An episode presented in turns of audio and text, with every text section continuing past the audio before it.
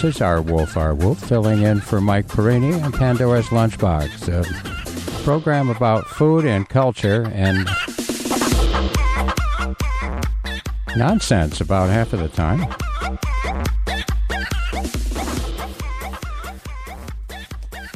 When Mike asked me to cover this evening, I got a uh, an idea right away, but he also sent me a news flash, so I thought I'd deal with that and also something, uh, some research I did that's sort of a spin off of uh, the topic that he sent. And then we'll get right down to brass tacks with a special report on the history of TV dinners.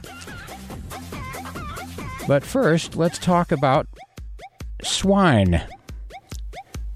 Yes. A, uh, an AP report from Berlin says that statistics show pigs are hogging the market in Europe as the largest livestock category and outnumber people in Denmark by more than two to one. European Statistical Agency Eurostat said Thursday that, uh, I guess that's last Thursday, that with a population of about 150 million in the European Union, pigs far outnumber cattle and other bovines, the second largest livestock category, with 89 million head. Eurostat says 40% of the EU's pigs are in Spain and Germany, with significant numbers also in France, Denmark, the Netherlands, and Poland. Denmark is the only country where pigs outnumber people, with 215 pigs to every 100 residents. Not coincidentally, it's also a country known in Europe for its quality bacon. The Netherlands is next with 70 pigs per 100 people, Spain with 63 to 100, and Belgium with 54 to 100. You take those numbers and um, play the odds, I guess.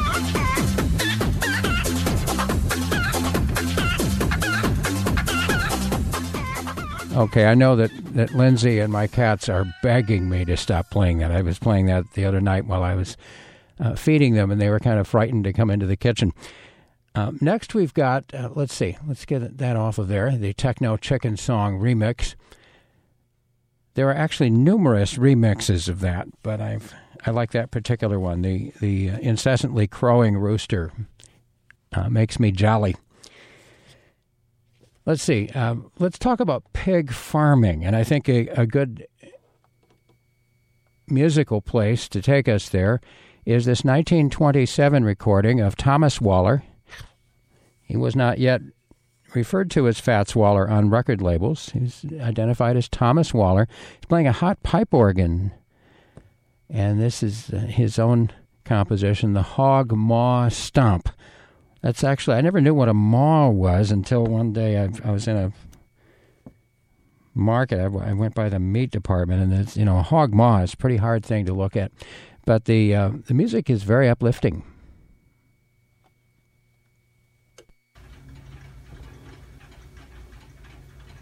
This is one of those YouTubes where they're actually starting up the wind up Victrola. You hear the mechanism? Oh, yeah. Put the needle on the thing.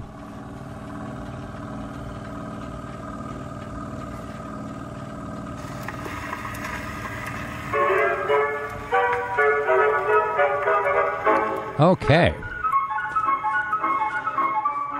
The environmental impact of pig farming poses threats to the natural environment Industrial pig farming, a subset of concentrated animal feeding operations, uh, poses numerous threats to the environment. CAFOs, again, that's concentrated animal feeding operations, house thousands of swine and other farm animals in confined areas where feces and waste often spread to surrounding neighborhoods. Polluting air and water with toxic waste particles.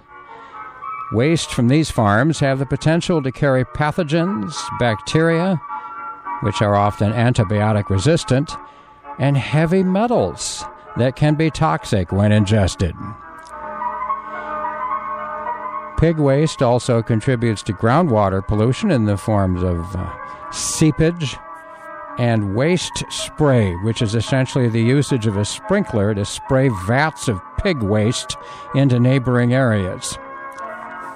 The contents in the spray and the waste drift have been shown to cause mucosal irritation, respiratory ailments, increased stress, decreased quality of life, and higher blood pressure.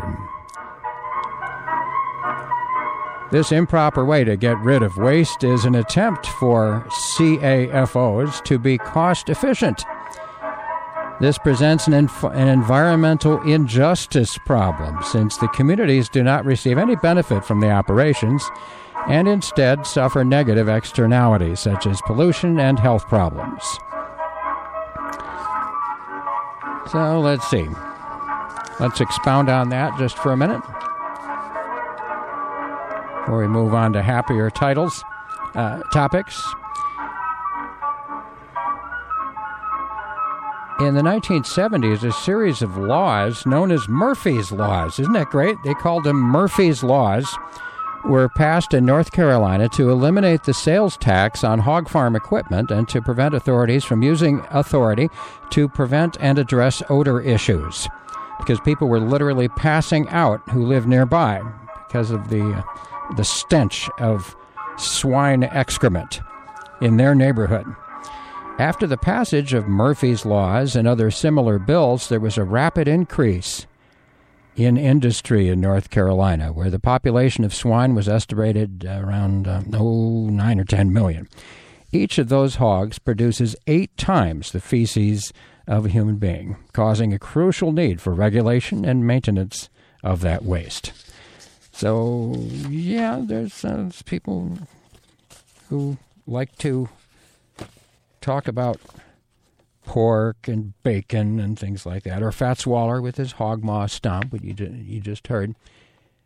But then there's uh, the problem of the industries, the mega industries that have grown up around these uh, once rather simple uh, domestic arrangements where animals are domesticated and human beings uh, more or less coexist with them, even if they're um, not uh, necessarily letting the animals die of old age. But anyway, my name's R. Wolf. I'm filling in for Mike Perini. This is Pandora's Lunchbox, a show about food and culture on WCBN FM Ann Arbor. And now the real uh, central portion of this program is a special report on the uh, the history or the uh, the early establishment of the uh, the TV dinner.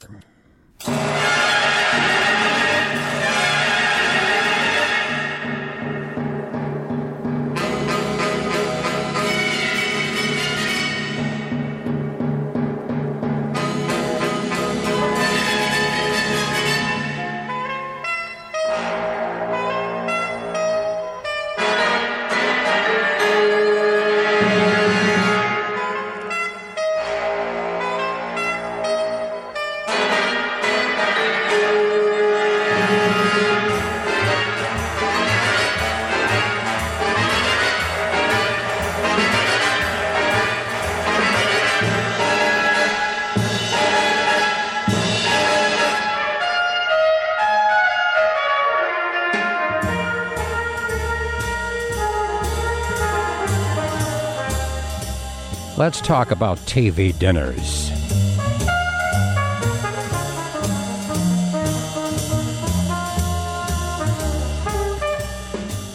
The following is a report from Everyday Mysteries Fun Science Facts from the Library of Congress. The question for this evening Who invented the TV dinner? Don't look at me, I didn't do it. Like many creations, the story of the development of the TV dinner is not straightforward. Many people and companies played a role in the development of the concept of a complete meal that needed only to be reheated before eating.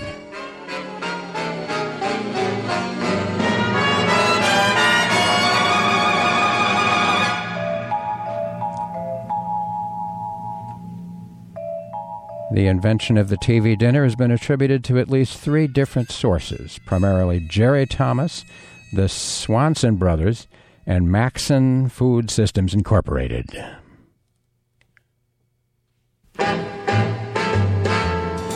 Now, Maxson Food Systems Incorporated manufactured the earliest complete frozen meal in 1945.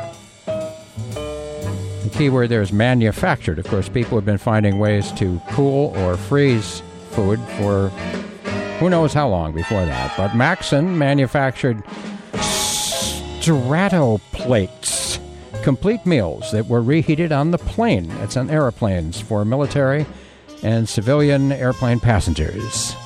The meals consisted of a basic three part equation of meat, vegetable, and potato, each housed in its own separate compartment on a plastic plate.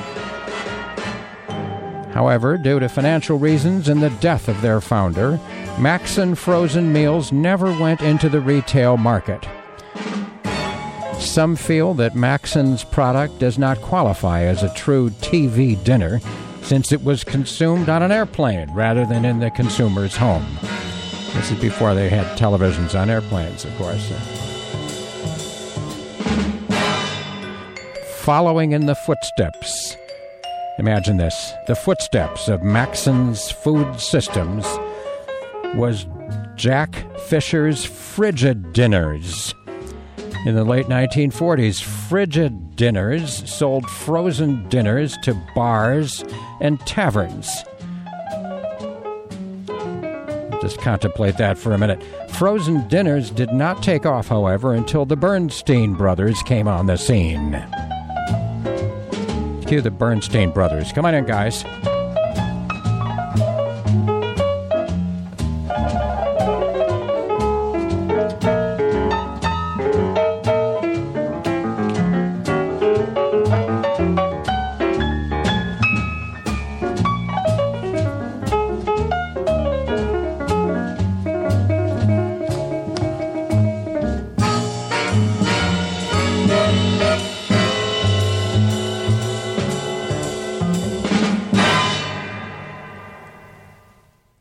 1949, Albert and Meyer Bernstein organized Frozen Dinners Incorporated, which packaged frozen dinners on aluminum trays with three compartments.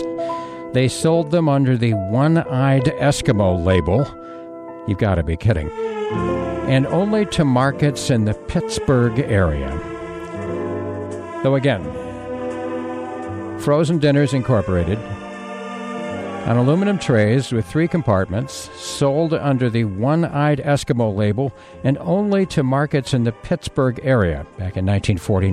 By 1950, the company had produced over 400,000 frozen dinners. Demand continued to grow, and in 1952, the Bernstein brothers formed the Quaker State Food Corporation. They expanded distribution to markets east of the Mississippi. And by 1954, Quaker State Foods had produced and sold over 2,500,000 frozen dinners.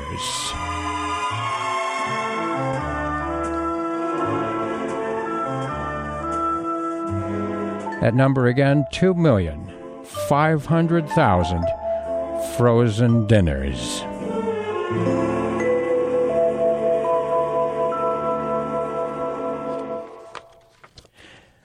Concept really took hold in 1954 when Swanson's frozen meals appeared.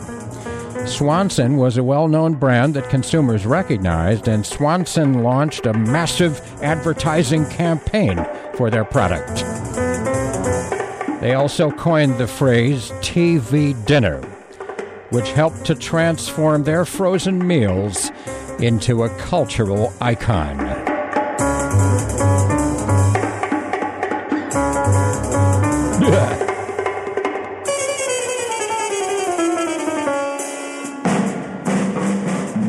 But this is where different stories begin to emerge. Until recently, the most widely credited individual inventor of the TV dinner was Jerry Thomas, a salesman for C.A. Swanson and Son in 1953. For example, the American Frozen Food Institute honored him in their Frozen Food Hall of Fame as the inventor of the TV dinner. However, his role as the inventor of the TV dinner is now being disputed.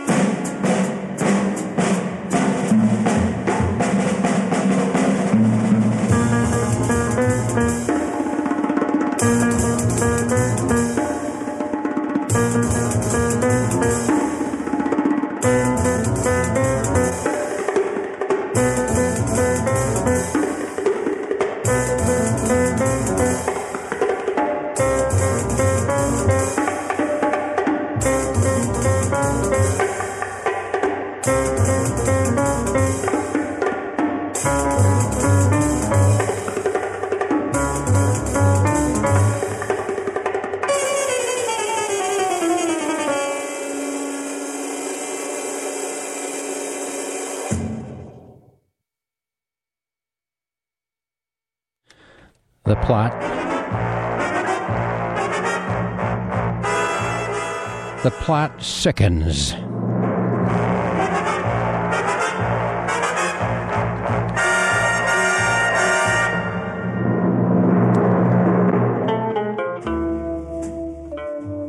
Betty Cronin, a bacteriologist who was also working for the Swanson brothers at that time, asserts that it was the Swanson brothers themselves, Gilbert and Clark Swanson, who came up with the concept of the TV dinner.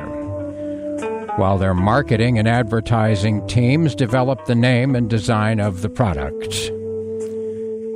Cronin also worked on the project, taking on the technical challenge of composing a dinner in which all the ingredients took the same amount of time to cook, also called synchronization. Notice that it was a woman who came along and said, by the way, maybe we should pay attention to that, eh? So, who really invented the TV dinner? Well, it really depends on your definition. One thing is for sure, though the first company to use the name and successfully market the TV dinner was Swanson.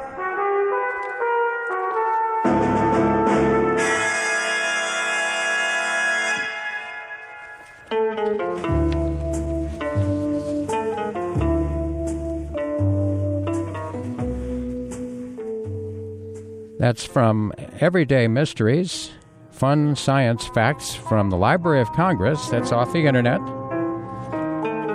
I'm not that clever that I could write anything like that. And the music uh, is from the soundtrack of Jean Luc Godard's Breathless, music by the uh, Martial Solal organization. Very nice that frantic late 50s European modern jazz.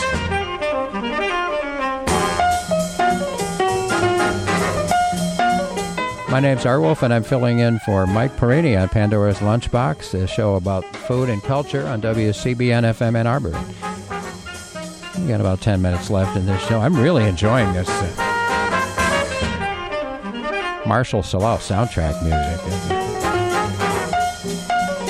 Ouch.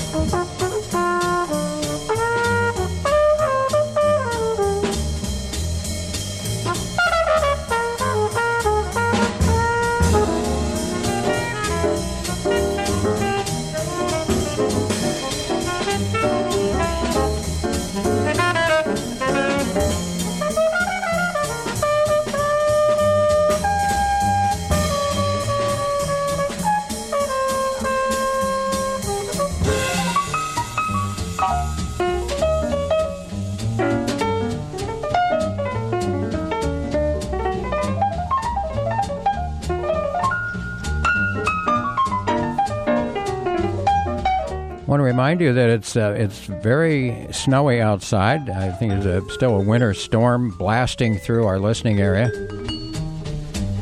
I hope you're being careful.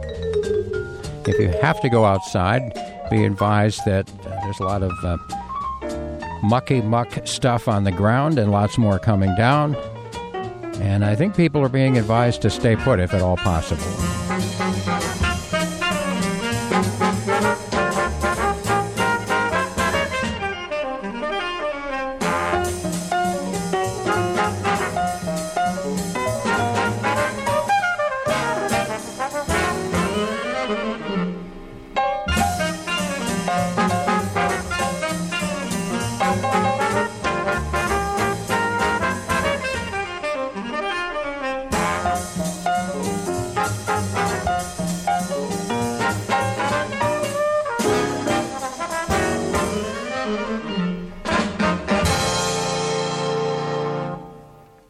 Thank you very much. And now a word from Wild Man Fischer.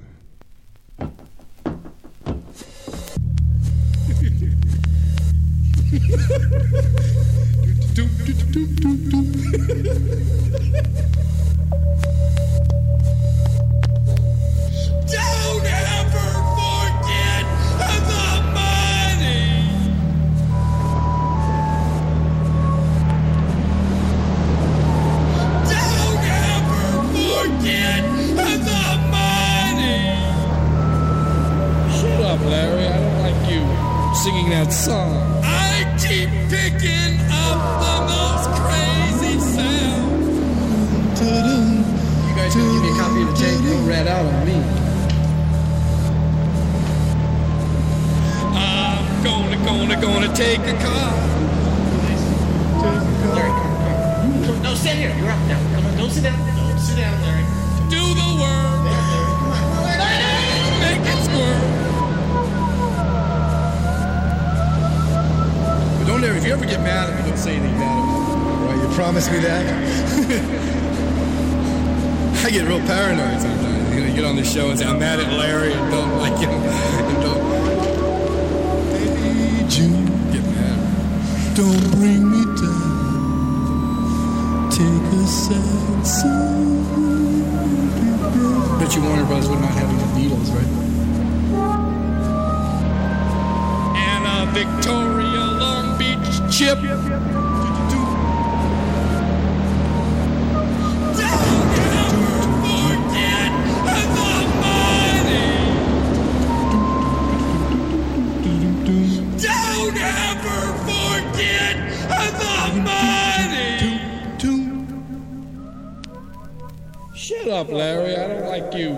Singing that song. Ta-da-doom, ta-da-doom,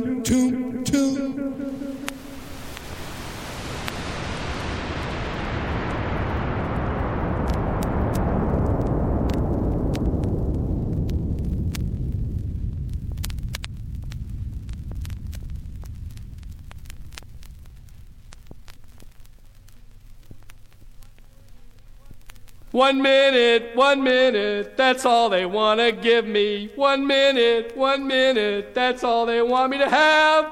I feel depressed, I feel depressed.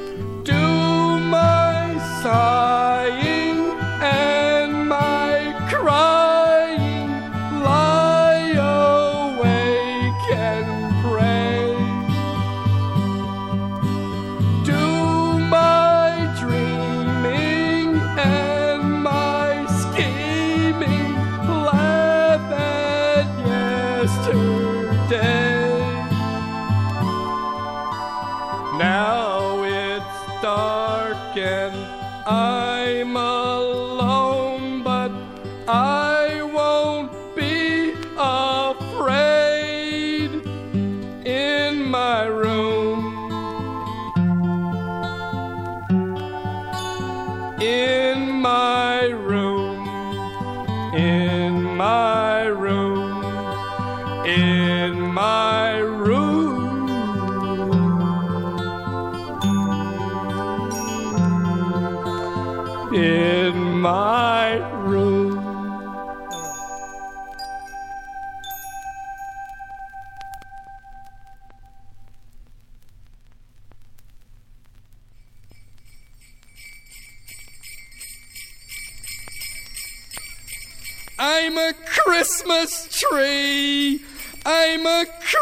Christmas tree. Everybody hangs their ornaments on me.